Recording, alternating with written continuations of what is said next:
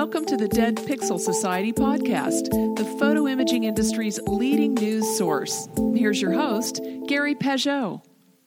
The Dead Pixel Society podcast is brought to you by Media Clip, Advertek Printing, and GotPhoto. Hello again, and welcome to the Dead Pixel Society podcast. I'm your host, Gary Pageau, and today we're joined by Darcy Reed, an author from Petaluma, California, who's here to tell us about her new book, Extraordinary Women with Cameras 35 Photographers Who Changed How We See the World. Hi, Darcy. How are you today? Hi, I'm doing great. Thank you so much for having me. So, Darcy, this is not your first book. This is not your first rodeo. Can you tell us a little bit about some of the other books you may have written before we get into your new book?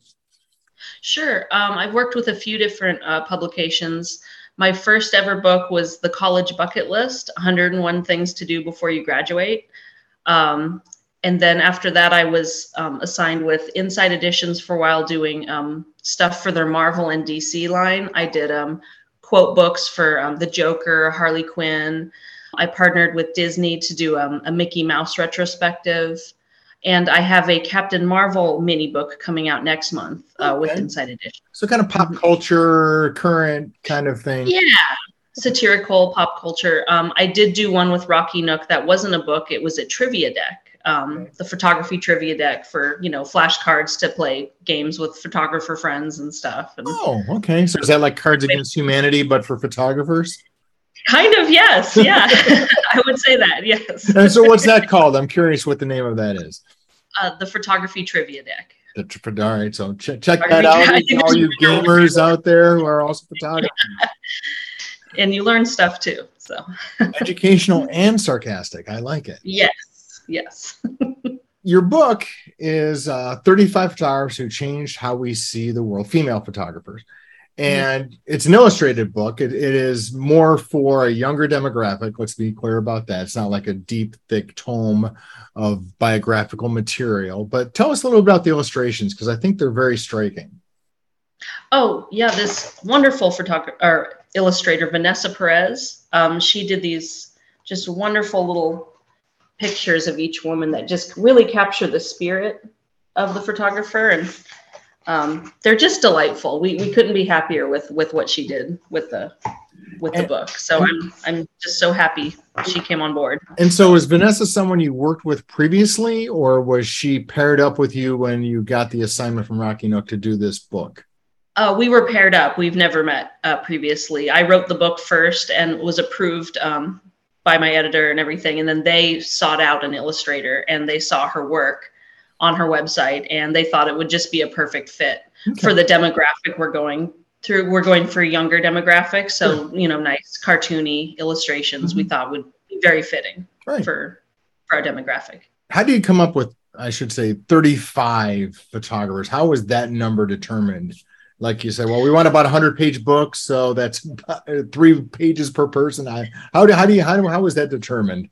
That was determined by my editor, um, uh, by uh, what the typical size is for a book of this demographic and of this nature. Mm-hmm. Um, each each photographer gets um, a, um, an illustrated page and then the description. So with 35 um, it, it makes a nice size of a book for what we're going for. But we had a, I had a very hard time narrowing them down. There were so many more women photographers around the world that I had no idea about. Right. So we have on the back of the book a further exploring page right. with several different, um, more photographers we just couldn't fit in the book that, that if you're interested, you can explore on your own. So it's pretty cool that okay i was able to fit them in at the end because there was just so many there's so many amazing female photographers in history and, so. and and was this something uh, other than the uh, card deck that you had done? Did you have a do you have a background in photography, or is this something you've grown to take an interest in?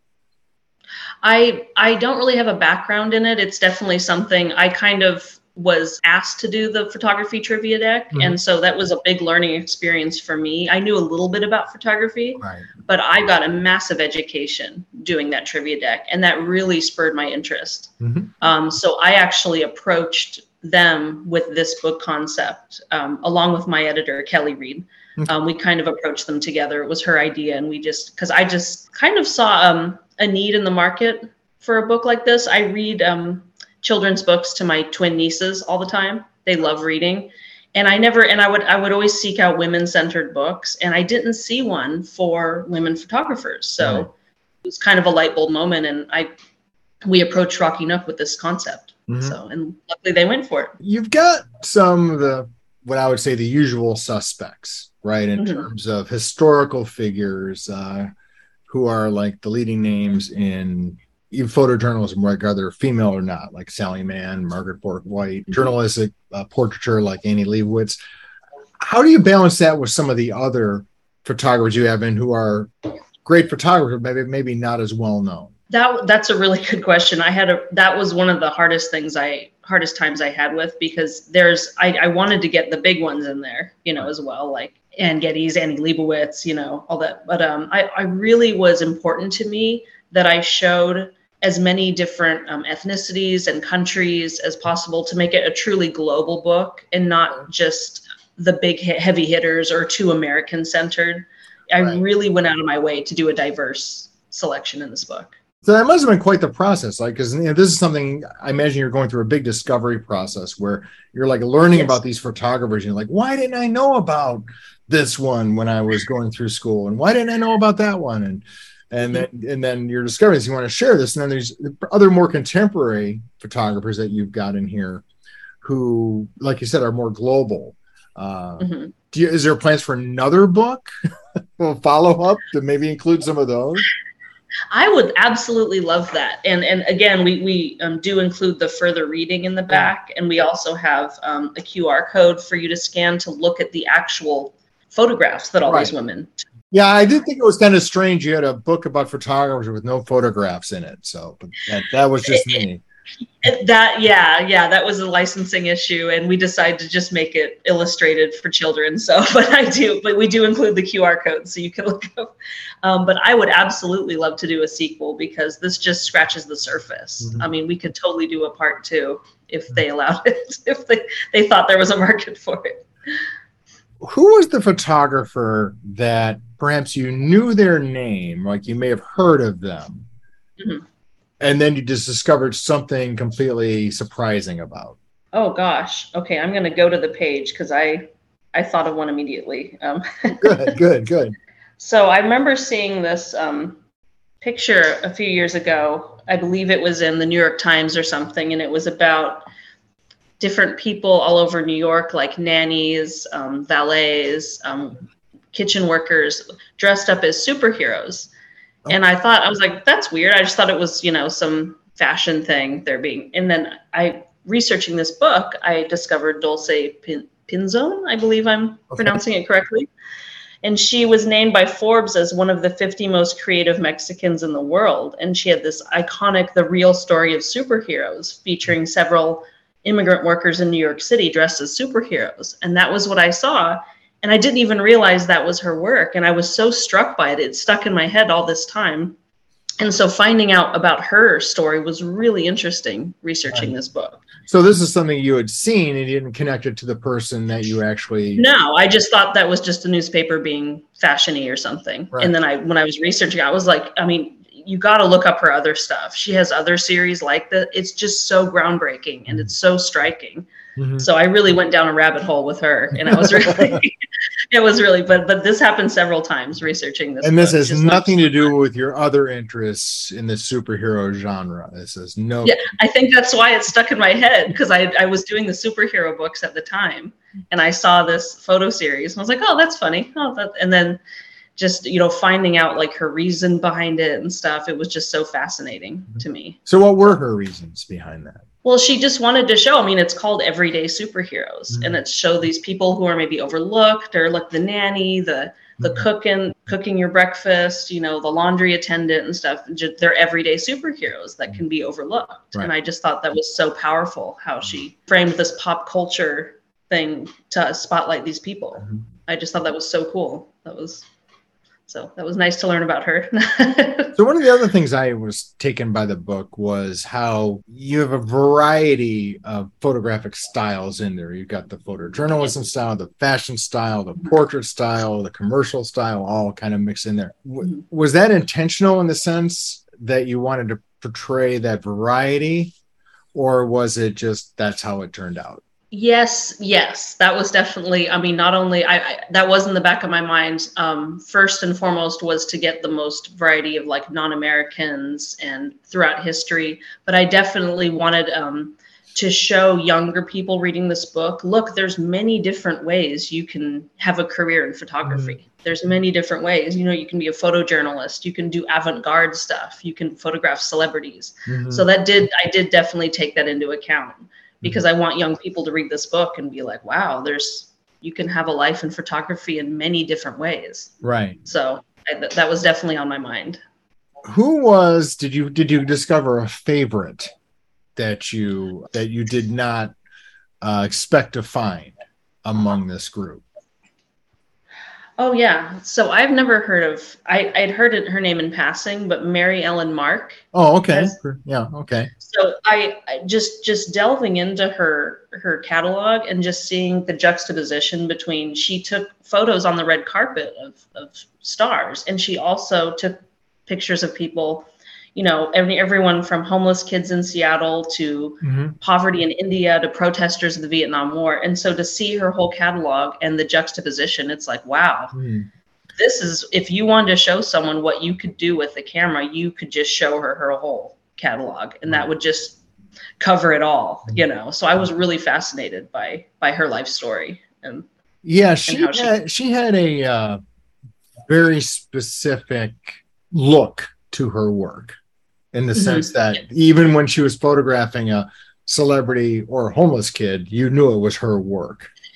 Yeah, yeah. It was like she her distinctive style. Mm-hmm. No matter what the subject was, that's definitely what what also captivated me. It was mm-hmm. just so. It's just, yeah. I really had a good time going through her, researching her, and seeing her her work. That was really fun. So, so, so going forward uh, through the book, you said there's resources afterwards, but you don't have access to the actual gallery. So how does the QR code piece work? You know, I believe it goes to um, a page to the page. Yeah.